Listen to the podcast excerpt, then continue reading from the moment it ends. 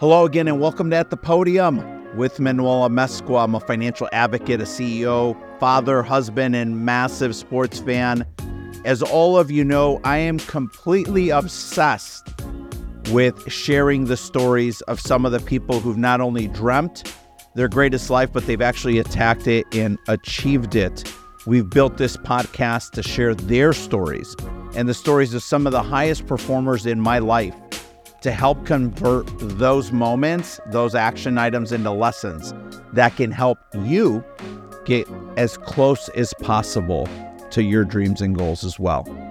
Today, my guest is Detroit Pistons executive, retired NBA head coach, retired collegiate coach, NBA head coach of the year 2018, Dwane Casey born in Indianapolis, raised in Kentucky. Incredible, beautiful story about the role, the influence, and the mentorship from his grandparents, setting the tone, as Coach Beilein would say, the tone at the top. Dwane Casey emerged as a basketball powerhouse on the court and in the boardroom, a distinguished recruit. Played at the University of Kentucky, team captain, national champion, and then went on to 20 plus incredible years of coaching at the highest level in the NBA. He shares lessons about playing with a pure heart, living with a pure heart, what it looks like to have it, that thing, it, to the simple things which are to continue to encourage and inspire young men and women to pursue their dreams of greatness in sports, in making the time for each other to say hello and continue to keep these young children inspired. He's molded, mentored, and inspired some of the greatest athletes of all time. I can't wait to share this story with you today. I loved everything he shared. I wish I would have had a week with him, but we had 45 minutes. So please enjoy. Hey, I want to give a quick shout out to my new friend James Murphy and his entire team. James is the CEO of LMNT. And looking, if you're trying to perform at your highest level, whether it's in the locker room, in the boardroom, or at your home as a parent, I got to tell you, this element that I've been taking daily for the last several weeks, it's helping to restore health, hydration, and it's got zero, zero sugar. And look, I know I'm on Instagram from time to time. I see who their competitors are. I don't even like the marketing and promotion they're using. This is it. If you're looking to restore health, perform at your highest level, and just overall feel great, check out LMNT. Check out LMNT. Folks, I'm I'm so excited. I met Dwane Casey years ago on the sideline of our daughter's lacrosse game.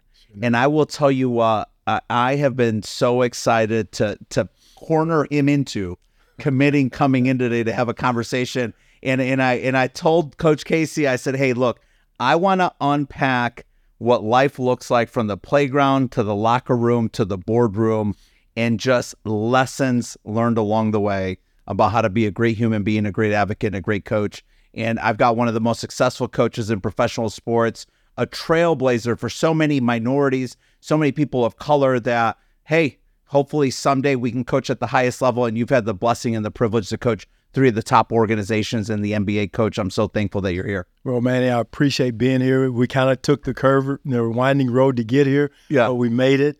Uh, I'm excited to be here. And, and what a, a beautiful setting with your souvenirs and your sports history that you have here in your office, but I'm just happy to be here with you today. Thanks so much, Coach. And and I know we were chit chatting a little bit. I mean, God bless Steve Jobs. May he rest in peace. You know these Apple these iPhones. I'm telling you what, either set us up for success or failure, right? You have no clue how how uh, connected you are to your phone until you lose it.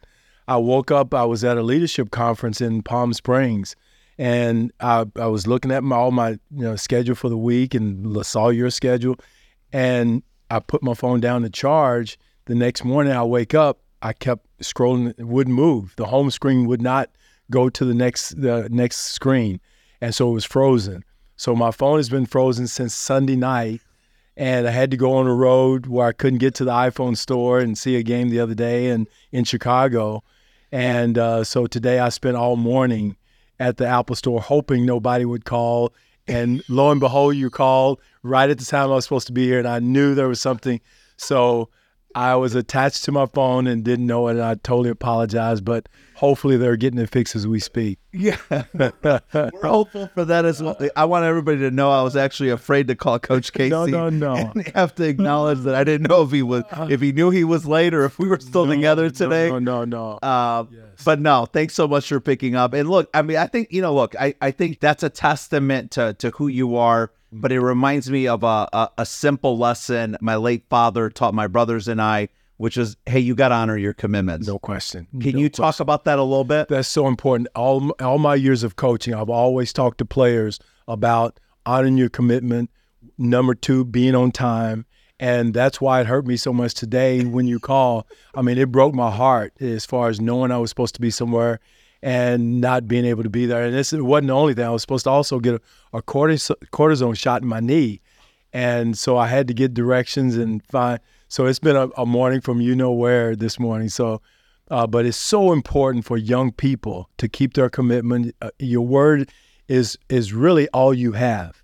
I mean, when you come down to it, your word to someone, being honest with someone, treating people the way you want to be treated. So for every day, every year that I get rookie players when I was coaching, that's one thing I always taught. And also too, if you see a kid, you see a fan, say hello to them. They want your autograph. Don't walk away because those are the people is are the reason why we're here. Not only you as a player, but from a coaching standpoint, from an organizational standpoint, uh, our fans. And the worst, my pet peeve is to see a player walk past a child or kid that won't give his autograph.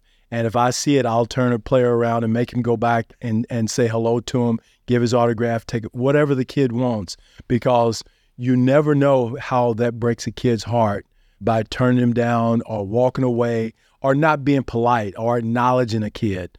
That's one of my pet peeves, not only from my players, from all the players across sport, pro sports. You know, gosh, oh my gosh, this, this is gonna be like I, I'm gonna keep you here for like a week.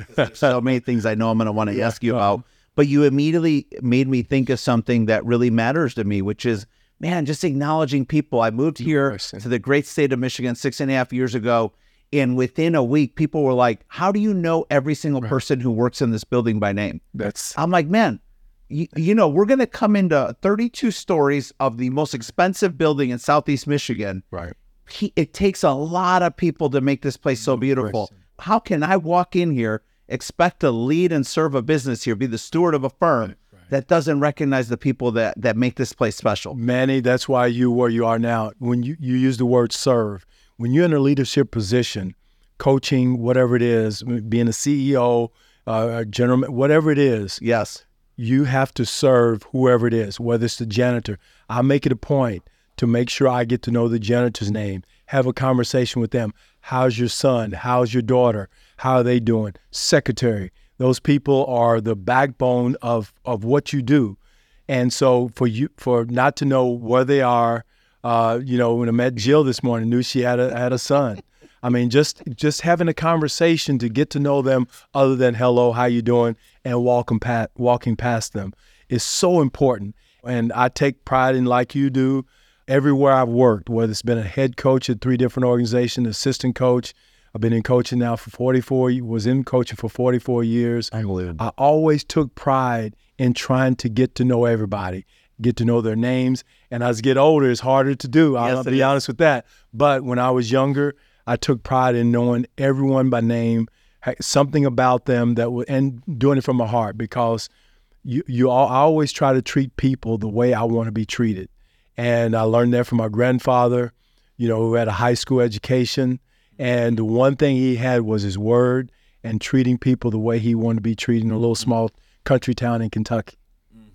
And and you were born and raised in Indianapolis, Indiana. I was born in Indianapolis. I'm sorry. Oh, I was born in Indianapolis, but I was grew up in Kentucky. Oh, you grew up in Kentucky. Kentucky. And, Okay. And so, and uh, grew up in a small rural town, 4,700 people, which the major industry in that town was coal mining and corn.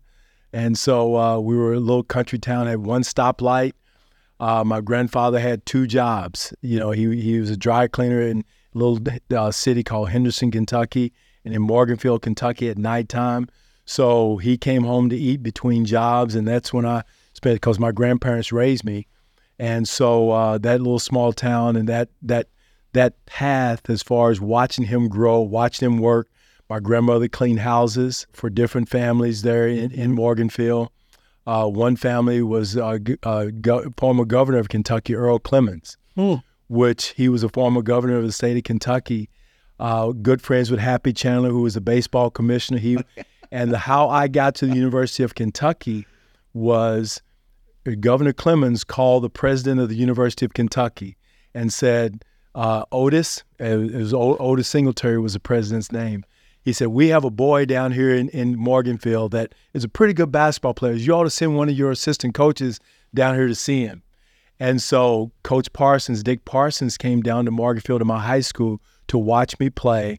And that's how I got introduced to the University of Kentucky was through Governor Earle Clements, who my grandmother cleaned his house and I would drive. And when I got my driver's license, I would drive Governor Clements. And uh, they did a book on him, his uh, autobiography, I guess you call it. And the writer interviewed me, his his daughter and his family, his kids uh, uh, took note of it. So that was a special time growing up in a small town, African American kid with a former governor. So that was kind of my start of getting to network, I would say, and get to know people.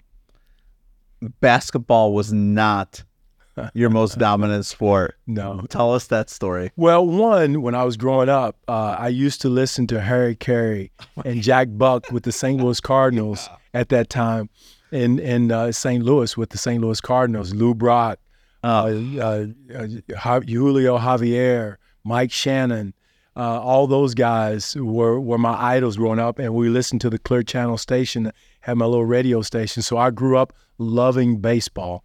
I always dreamed of being a, a pro baseball player, maybe a manager. I pretended to build my own stadium in, in this field next to our house. So baseball was my love, and I would order the red helmets from the St. Louis Cardinals, uh, and so I grew up having a, a tremendous love because at the time, Manny, when I and I couldn't play, they the little league weren't integrated when I first started playing baseball, so we could only play in the playgrounds and on the streets, using different parts of the street as bases.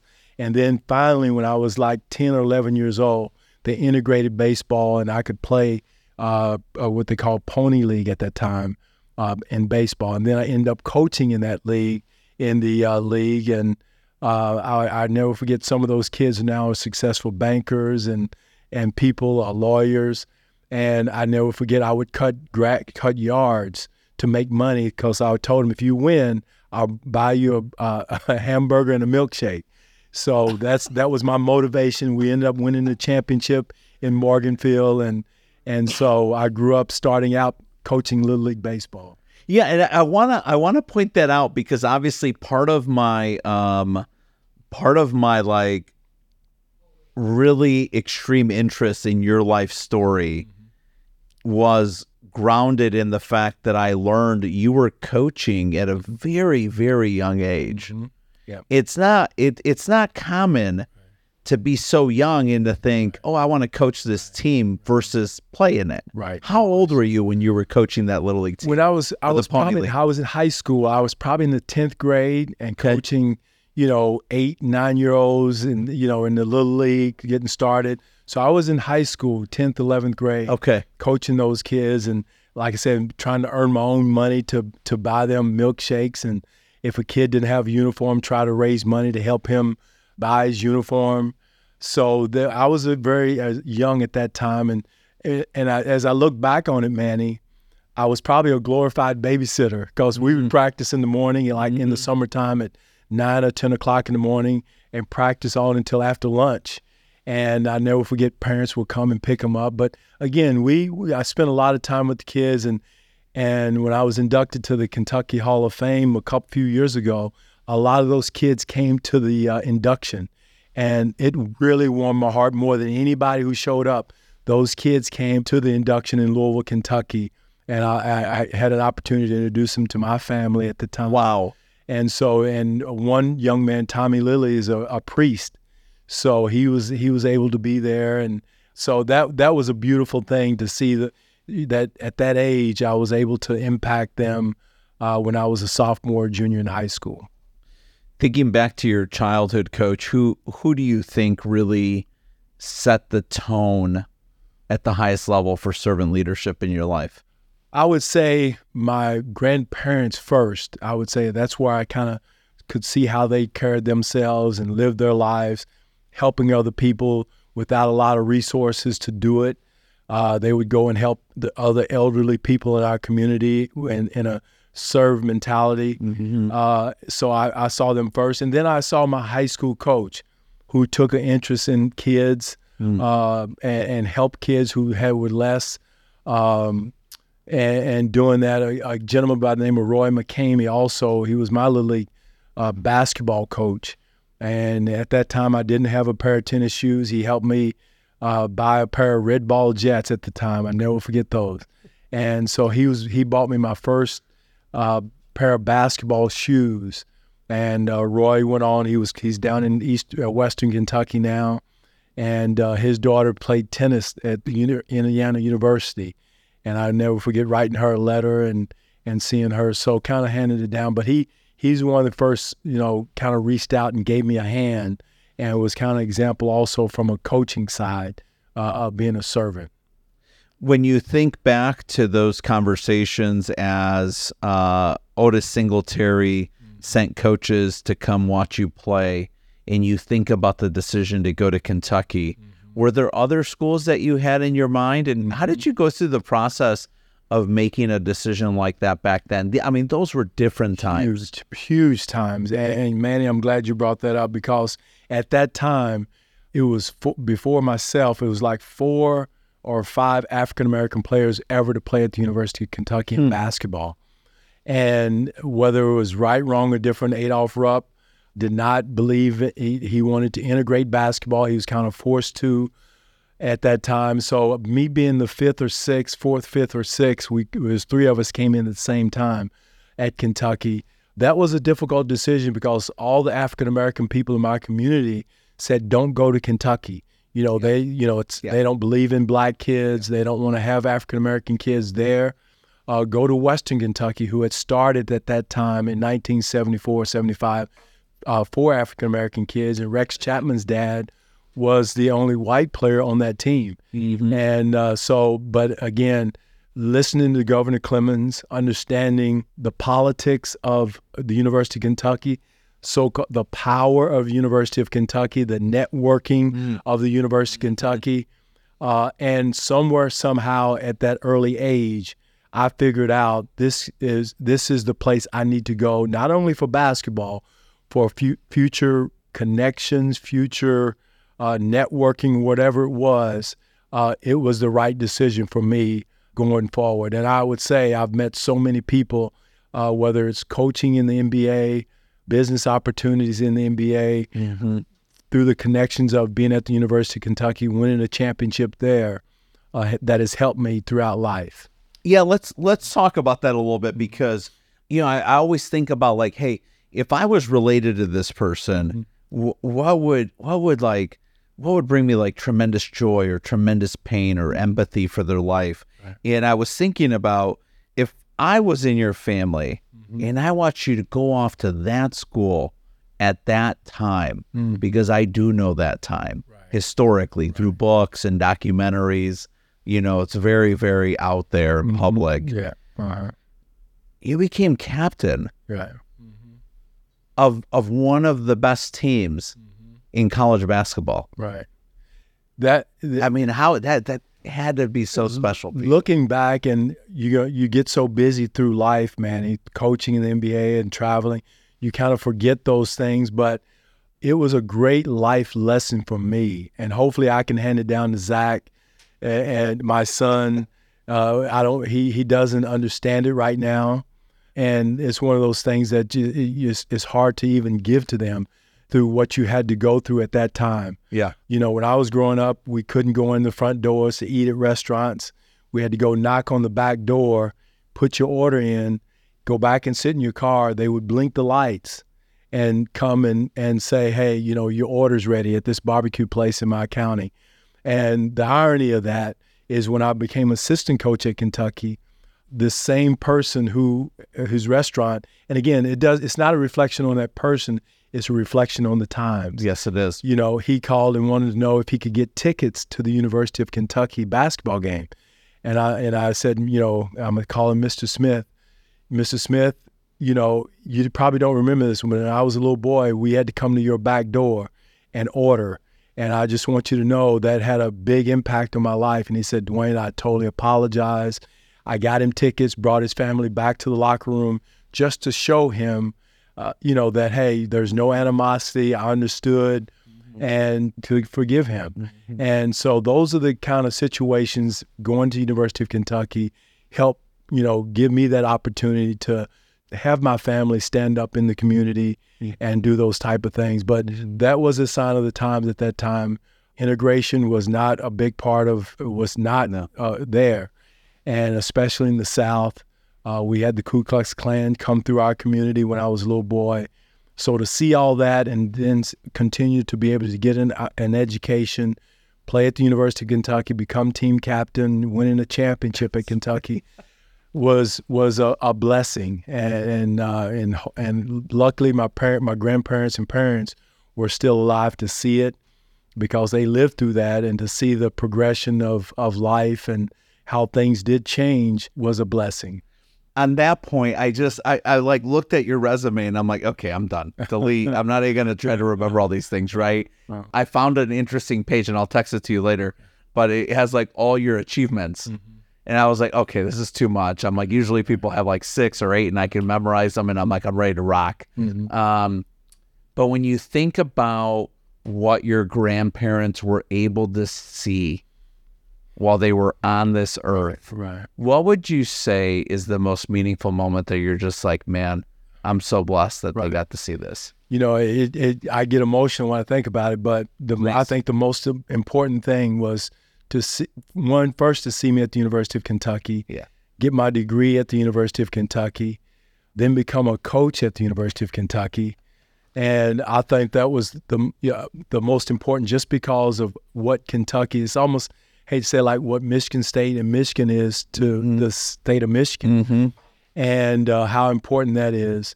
And then also to see me walk down the sideline of being a head coach eh, with the Minnesota Timberwolves they were still alive to be able to see that uh, accomplishment. And one thing I do regret is my grandmother, my mom, my dad, all three of them died kind of in a short period of time while I was coaching in Minnesota. And I took one day off from practice to go to a funeral and get back thinking I was missing something. I talked to Mike Malone about this, and, and it's something that you you regret not taking that time away to to grieve and I didn't do that, and I regret that to this day. And I, you know, that's one lesson that I would advise anyone when you lose someone like that to make sure you take time away. There's nothing more important than that family, and I didn't do that. I was so wrapped up in being a head coach in the NBA, thinking that I was missing something on my first job, mm. uh, head coaching job, and uh, I, I, regret not that because it, it, it was it was a lot, and there's a lot of times I go through life thinking about that. Thanks for sharing that, Coach. When you when you think back to your collegiate coaching years, was there a moment or a season that specifically stands out when you said, "I can coach at the next level," right. and I know it? Well, believe it or not, man, I never thought about coaching in the NBA. I didn't. I was now I thought about being a head coach in college. I had a couple of interviews. Uh, one, my first interview I'll never forget was at Radford College, Radford University now. Uh, and my other one was University of New Orleans. Oh, was my other my two college interviews. That was my first you know, thought of being maybe a head coach in college. And uh, you know, we went through an NCAA investigation. It started right at the time I was in. I never forget in the athletic director's office at the University of New Orleans. The secretary walks in and gets a note from someone in the media saying, "Hey, you know, you're interviewing a guy that's, you know, being investigated for the NCAA, uh, NCAA violation. And so that was kind of the end of that at that time of that that process. And that's when I went on to Japan mm-hmm. and was a head coach, semi quasi general manager mm-hmm. in the pro league in Japan. So that was my only introduction to being interviewed for a head coaching position was in college. What do you think is the main lesson that came out of that moment in your life when you uh, found yourself in that situation? I'm assuming at that moment you're like, hey, I really want this job. Otherwise, why would you take the interview, right? It's not practice, right, right. something you're intentional mm-hmm. about. What would you say was the big takeaway at that moment? And how did you use that as you made the transition to Japan? Well, one is just being totally honest, being transparent going through the investigation, being honest. You understand the the politics somewhat of the NCAA sports. Mm-hmm. I learned that. I learned a lot about people, who your friends were. It didn't jade me. It didn't make me bitter. Uh, not being bitter when you go through adversity. I think that's so important, and it made me stronger. Mm-hmm. Uh, the how I got to Japan through that. That same year, we were going through the investigation. of A gentleman by the name of Mototaka Kohama, who was the chairman of uh, Japan basketball, best friends with Pete Newell, uh, who was a legendary Hall of Fame coach, yeah. uh, was an advisor for the Japanese league at the time. But Coach Kohama came and spent a year at the University of Kentucky. And, you know, one thing I took took him under my wings, took him around the city, took him to different restaurants, tried to teach him English. Mm-hmm. I didn't do a very good job. He taught me more Japanese than English took him to my hometown in, in Western Kentucky. Now, again, just picture this now a Japanese guy who didn't speak English in a small rural town in Western Kentucky. You know, so that was uh, uh, was ironic in, in yeah. a lot of respects and that. But he sit down at our table, ate chicken, and had a big time with my family. So when I go through all this at the University of Kentucky, you know, kind of on the outside looking in, didn't know which way I was going to go. I had signed Shawn Kemp at the time, who had gotten drafted by the Seattle Supersonics. But in the meantime, um, I, I, met Coach Kohama. He calls me, said, Coach Casey, don't worry about that. I have a job for you in Tokyo, Japan, in the pro leagues over here. And that in, that friendship, he yes. had gone back to Japan. We kind of lost contact, but how I treated him and helped him with respect and try he turned around and returned the favor to me, gave me a lifeline uh, in the pro leagues to coach over there, work with their national team, work with Coach Newell, who was kind of mm-hmm. retiring, kind of stepping back at the time. That relationship is what got me in, in Japan at that time after going through that adversity at the University of Kentucky. What would you say are a couple of the things that you were able to achieve during your time coaching basketball in Japan that put you on people's radars to come back to the NBA? Because you came back and then you just have been on fire for right. 20 years, right? Yeah. Well, I, I I like to think so, Manny. But well, you have. When I when I was in Japan, we made the world world games for the first time. I can't remember. It was 1990, where early 90s. The, the Japan team made the world games. We played it in Athens, Greece, and so that kind of elevated me a little bit, kind of got me on the world radar. I met a lot of mm-hmm. international coaches at the time, but getting the Japanese national team in the World Cup games at that time was a, a major, major accomplishment. And so I take pride in that of, as far as helping them get there. Then that's when I, after having my relationship with Shawn Kemp, after doing that, getting back in in the uh, to the NBA was my next step. So, coach, you end up in the NBA, mm-hmm. and I think a lot about the different thought leaders that I've heard speak on like servant leadership and the tone being set at the top. Mm-hmm. I I even think of like I had a call with Coach Beilein maybe nine months ago, man, and and I'm checking in with him and I'm tapping into him as a mentor and I'm asking him questions about how to really lead an organization. Through transition, he was like, hey, the tone set at the top, the tone set at the top, the tone set at the top. That's true. What are a couple of the things that you have found yourself consistently do when you come in as the new steward and captain of an organization to set them up for success? One is having the players to believe in, and not only the players, the people, whether it's in the business office, whether it's the the president, whether it's the ticket sales, whatever it is, to believe in you, to let them know I'm here to help you. I'm not someone that's going to sit up here and only coach basketball. I want to be in the involved in the community relations. I want to be in, involved in helping sell tickets. That's one of the first things I did in Toronto. Uh, Bryan Colangelo and I, it was the year of the strike. We went around to different Kiwanis Club, had breakfast meetings, trying to sell tickets uh, with the Toronto Raptors. And believe it or not, this was a time when Toronto wasn't the Toronto you believe in uh, see now. You know, they were having trouble selling tickets, getting tickets sold.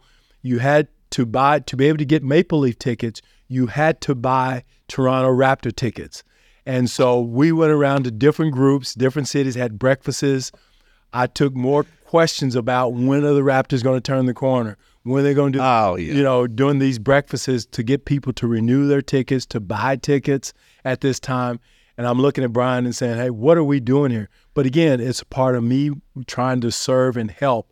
And lo and behold, we got it turned around. We had Off. Jurassic Park, which is outside, uh, had the, the you know Ford back that, and uh, you know it began to be a perennial sellout in the NBA. So uh, again, but but that was one of the first things I tried to do is be a servant to different departments, not only with the team and the players, but uh, throughout the organization.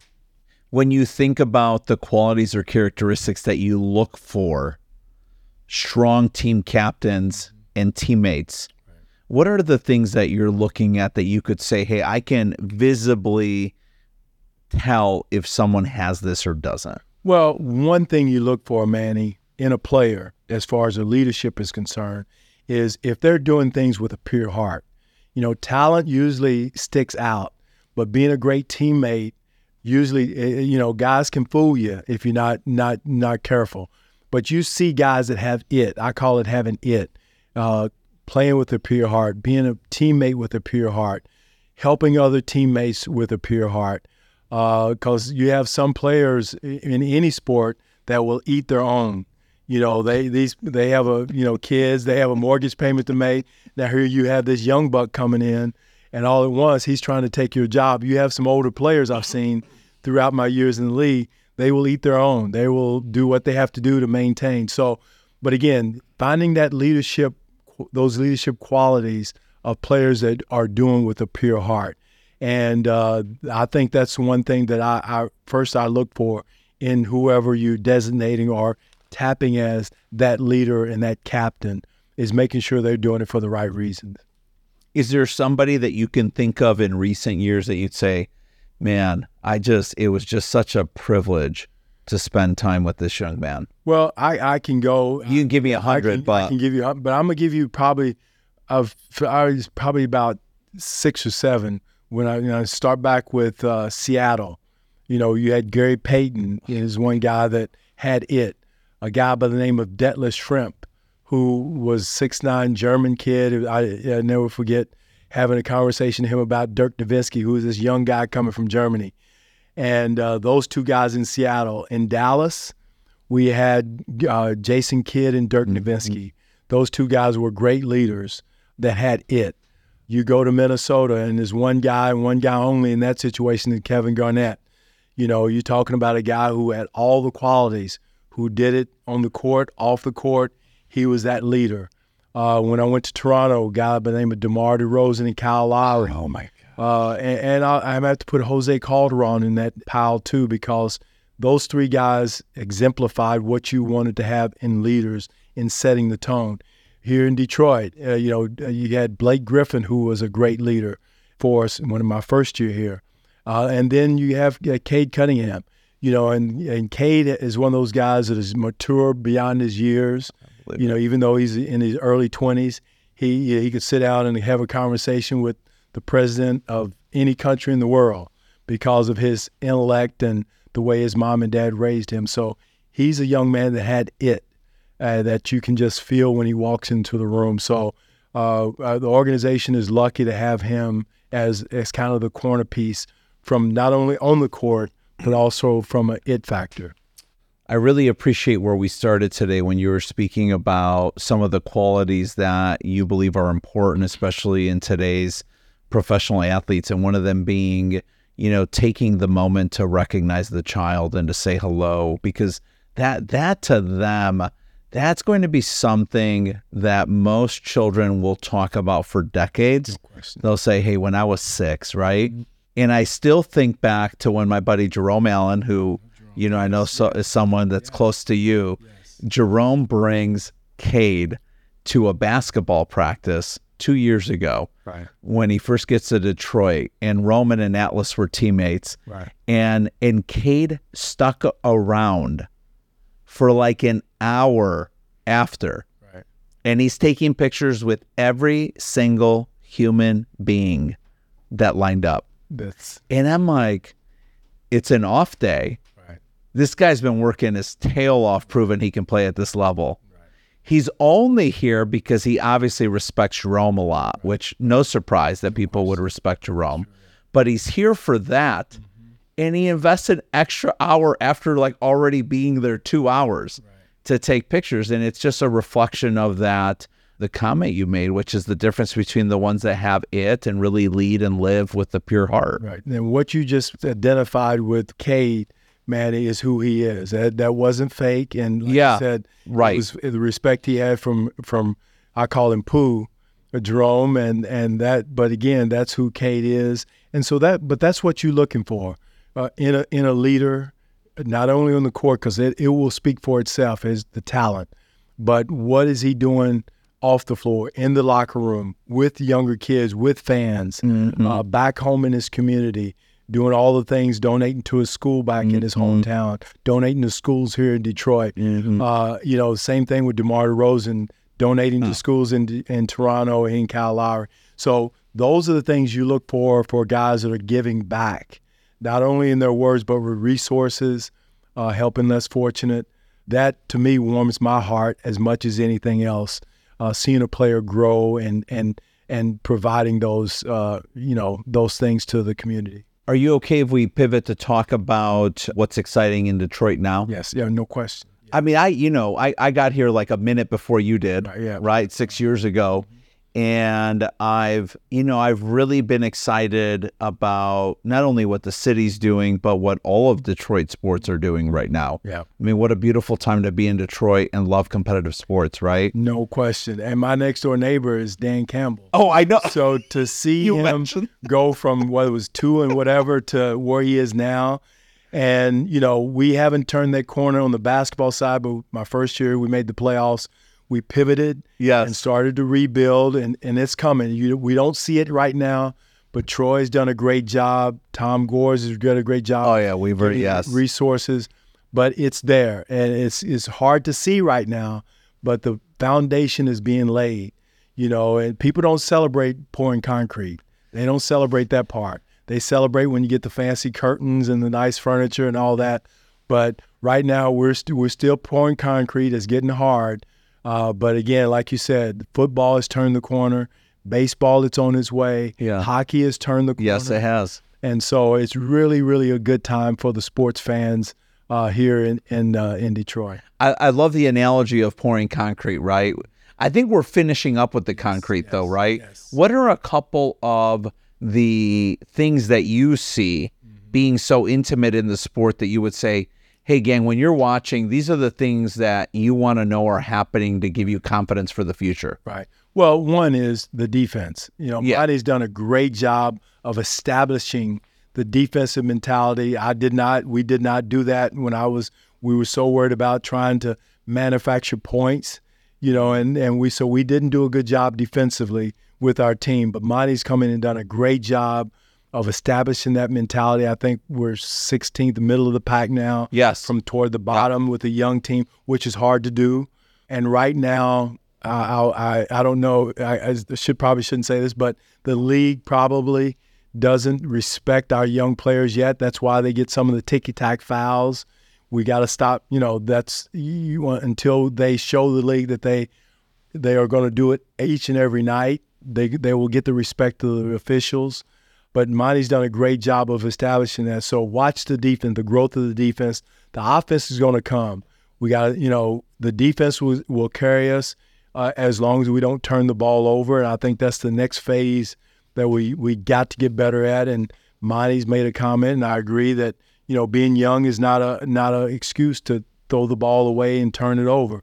You know, you That's right. working the behinds off defensively, establish yourself defensively, laying it on the line defensively. Now let's take care of the ball and get a good shot. I love the excitement that everybody has about the drafts, right? I mean, they throw these huge parties and it's like, oh, it's draft night. We got, you know, one of the top five drafts or picks in the draft, right? And I and I think that's exciting. It is. But It is. but But this the game is a game of chess Yes. and sophistication and complexity. right Who would you say in the last three years has been one of the additions to the roster that you like? That was strategy, that was deep thinking, that was a ton of film, that was a ton of following up to see who this player is, and we're so blessed to have him on the roster. I right would now. say you have to have two. I would say first one would be uh, Ausar Thompson. Oh. for who he's going to be, Man. what he is to this team, already. to the league already as a young kid is unbelievable. And that took a lot of strategy on, on Troy's part, a lot of film watching, studying, not showing his hand of who that person would be because everybody was so caught up on Wembanyama and all that stuff. But Troy had a vision of who he wanted. He added a not a good defensive player, a great defensive player on a team that really, you know, was was that needed it. Yes, sir. And the other one is is uh, Sasser. Sasser is another young man that's going to be a heck of a uh, addition to the team. To have the foresight of, of getting him at 25, you know, and and taking it taking that chance because everybody, oh, why are they taking him at 20, 25? But Troy had an idea. He had a vision. So that was a that was playing chess on his part. And as you can see, both those young men are having an impact on the league Yes. right now defensively. The offense is going to come, but defensively, you have to put them in a conversation of two of the better defenders right now in our league. you look back at the last 40 years in basketball, where have you drawn inspiration from? I would say seeing what players can become, not only as basketball players, Manny, but as people. I see young men come in the league, uh, snotty nose, wet behind the ears, teaching them how to run a pick and roll, how to defend the pick and roll, go on to become great fathers. To me, uh, you know, watching them come in, where they come from, get that first contract, get that second contract, help their team win, and then become good family men. To me, that that checks a box for me. And uh, and for the years I've come in, I can give you hundreds of examples of that. And to see them and see where the league has come, word about marijuana, word about guys out doing the wrong things, and how now guys you can look easily for role models throughout the league. Yes, sir. I, I credit David Stern and Adam Silver for establishing that. I'll never forget the meetings. I was a head coach in Minnesota, I think it was, when David Stern was going to put in the dress code. You know, no longer guy's going to come in the on the bench with holes in his jeans and and gold chains down, 15 gold chains. Nothing wrong with gold chains, but it got out of hand. And so he wanted to set the uh. tone. And you're talking about starting at the top. He started at the top. I'll never forget Pat Riley was in the room. Gregg Popovich was in the room. He ah. came in and read us the riot act. I'm a snotty nosed rookie coach. Hey, this is this is the way we're going to carry ourselves as a league. And he put his foot down and established the dress code, how we were going to be. Everybody fought it, but I think looking back, it really set the tone about the image of our league and the brand that we've established as a league for the NBA. and I'm only gonna I'm gonna divert only because you mentioned his name, but being from Chicago and Northwest Indiana, I mean, Pop is Pop is life when it comes to basketball. Yes. You know, we're like so privileged to say he's from Northwest Indiana. People And- probably don't know that. I know from Garrett, and From it's Gary, like Indiana. people don't Yes. even realize it, and it's like Yes. I claim it everywhere I go. That's good. Right? How do how do other coaches look at a coach like that? He's been such a force. out of respect, total respect for what he's done. I never forget he was a college coach at the University of Kansas working for Larry Brown. Yes, he was. He comes into San Antonio, takes over, runs the show, establishes a, a culture with San Antonio that everyone in the league was envious. I never forget shoot arounds. Now, all at once, we all as coaches had to have shoot arounds because San Antonio was doing it. then he tricked us. Then he stopped having shoot arounds. And so, daggone, how are they so well rested? Well, they stopped having shoot around. So Pop was always ahead of the curve. load management. I don't think he calls it load management. He, you know, just being smart, uh, resting players, Yes. resting Tim Duncan, Tony Parker, and those guys. And I would say probably the best over my years as far as recognizing playing chess with draft picks, getting Ginobili. I know we brought Tony Parker into Seattle like three times. Howard Schultz was the owner of the team at that time. He fell in love with Tony Parker, and uh, we should have listened to him, but we thought he was a rookie owner, th- thinking that he didn't know talent. Well, guess what? He recognized Tony Parker right off the bat, and he told Tony, he said, "I don't know whether to draft you or to to to uh, adopt you." And I told Tony, "Take the adoption." But uh, so Howard goes on and builds Starbucks, and but uh, he recognized Tony, and but so did San Antonio. We ended up taking Rad- Vladimir Radmanovic. Yeah I think it was a 12 or 13 pick, and Tony goes at 29th or somewhere down the. road. Now he's a Hall of Famer. So I would say Pop and those guys in San Antonio did a great job of identifying players that fit their culture and fit who they wanted to be as a team, Mm-hmm. uh, no matter what the projected draft pick was going to be that a lot of scouts had uh, players for. I asked you for permission at the beginning to see if there was anything that was off the table. You kind of said, "Hey, no, you know anything? It's all open, right?" Yes, it is. And I and I appreciate that. That's a gift. If I'm sitting here with Brenda right now, how would Brenda describe you as a coach, as a business partner to these billion dollar organizations and owners, and as a mentor and steward to these young men? That is a great question, Manny. I and Brenda's his wife, folks, if you don't know intimately yet. Well, I would say, I would say she would say, um, he's a hard. He's given everything he has to that organization. Uh, he's being honest with the, with the owners. He's being honest with who he's working with. He's doing what's best for them. May, a lot of times overlooking what's best for myself and the family. She would that would be first. Because one thing that I've learned a long time, once if you give and give with a pure heart, it usually you may hit a couple bumps in the road, but in the long run, it comes back. And I've tried to my to best of my ability, man, Yeah.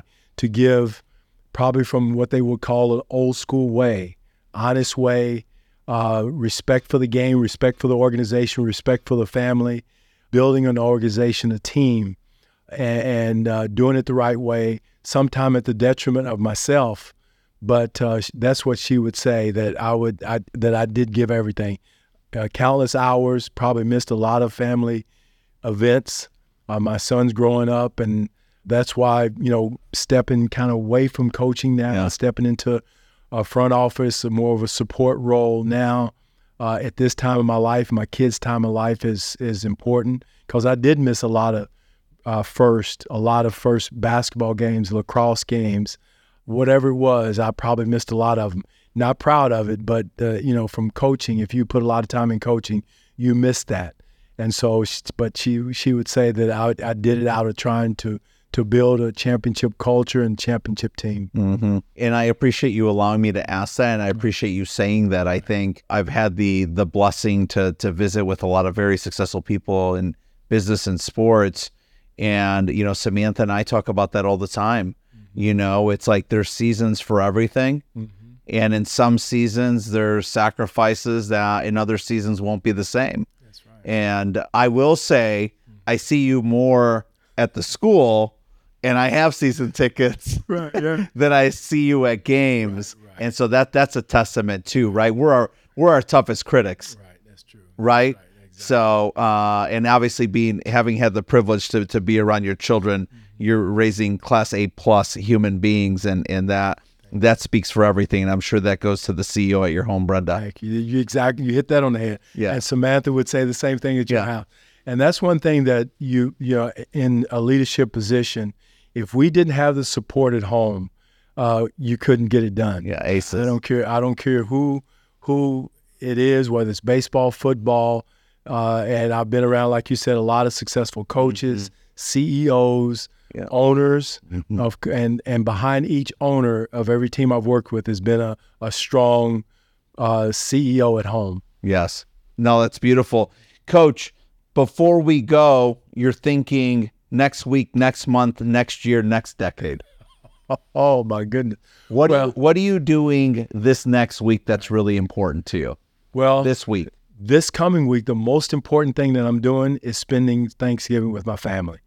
That's the most important uh, thing this next coming week. The week after that is getting back and trying to find the best, probably talent, personnel, whatever it is, to add to to help our organization get to the next step. Whether it's uh, going to another NBA game, which I'm also going to, to seeing different trade prospects or, or draft pros, uh, prospects. So the week, the second week is I'm back on into the grind on that. Uh, What's I the focus for the next year? the next year would be also doing the same thing as this year goes on, contributing and adding value in any way possible, whether it's a, a tap on the shoulder to Troy, to Tom, to my Monty, coaching staff, whatever is needed for me to do in the next year. Uh, the next decade is to continue to help pull somebody behind me up, whether it's another young coach, another young head coach, and that's something I'm doing now is identifying and trying to help young assistant coaches in the NBA or in any sport. I've met another, another uh, one of the young football coaches uh, at a high school here that when you talked about how to get to the next step. So that's my hopefully I can leave that legacy from coaching to advancing, how to get there to young coaches. I met a young man in our front office last night talking about how to move forward in pro sports. And uh, so those are, are energizing, uh, uh, effective uh, conversations for me is trying to help and pull along people behind me. Final closing comments to the young men and women like Zachary and Atlas. Mm-hmm. I think of kids like Roman Allen, Ethan Bray, Jack Human, all these incredible young men that are playing at Country Day. Mm-hmm. What's the advice you're giving to these young men and women about sports, about school, about life? One, first of all, do your schoolwork. Because if you don't do your schoolwork, and I know it's old fashioned, but excel, be the MVP in the classroom first. You know, be nice to teachers, be respectful, because if you don't do that, you won't get on the court. And a lot of it took me, I, I was a hard head, knucklehead coming through school. And, you know, but again, as you get older, you get smarter. that would be my first bit of advice. Yeah. And then be a, a, a consistent learner. Read, do your history on sports. Uh, you know, continue to try to grow and get better. Uh, that's I even tell NBA there's not a day that goes by that you shouldn't do something to one be a student of the game, work at your craft, whether it's on the court, eating right, sleeping right, all those little details are so important. And I know it sounds trite and trivial, but the details of, of being a professional player, or being a high school player, junior high player are so important, whether it's getting your rest, doing your schoolwork, being the first in to practice, being the last one to leave. Yes, sir, no, sir. Yes, Yeah. ma'am, no, ma'am. Those things add up and being that con- consummate athlete, brother, sister, son, daughter uh, in, in, in today's society. Coach, it's been an absolute gift to be with you. Just a real privilege. Obviously, I've been able to get to know Brenda and your two children a little bit from afar, but um, it's been a real gift. And, you know, you're a gift to Detroit. I'm so glad that I got here a second before you and that I we, our time here could overlap. Appreciate and, you know, I'm excited for what you're doing this next week, next month, next year, and next decade. Thank you And so I hope to be close by. Thank you. That's a, that, it's a pleasure being here, Manny.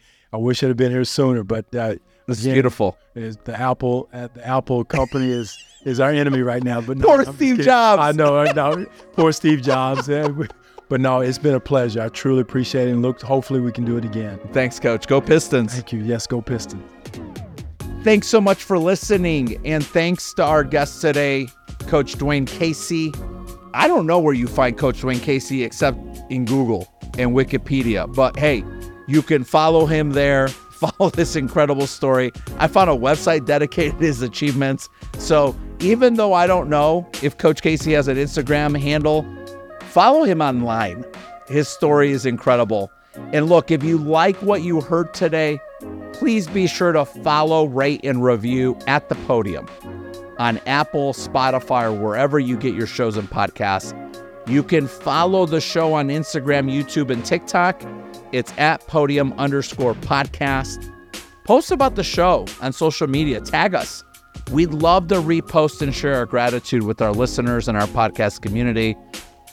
And as my son says, hey, friend to friend is the best way to grow it. So come on, podcast family.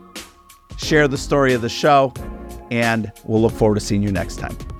Hey, gang, I want to send a special shout out to my friend Jennifer Maxwell. You may know that name. Jennifer and Brian were the creators, founders of the Power Bar. And so for people my age, 45 plus or minus 10, gang, we know the Power Bar. Well, guess what? Jennifer has now launched a new bar. It's incredible. My entire family loves it. Samantha, Ava, Atlas. They've got vegan, gluten free options. It's completely organic and it's called Jam Bar. I know they use this language in describing it, but I completely agree. This thing is a complete labor of love and an instrument of spreading positivity starting in your tummy. If you want to stay healthy, you want to put something in your belly that makes a ton of sense, organic, vegan, gluten free options, check out Jambar. Jennifer crushed it with this product, and we wish them a ton of success.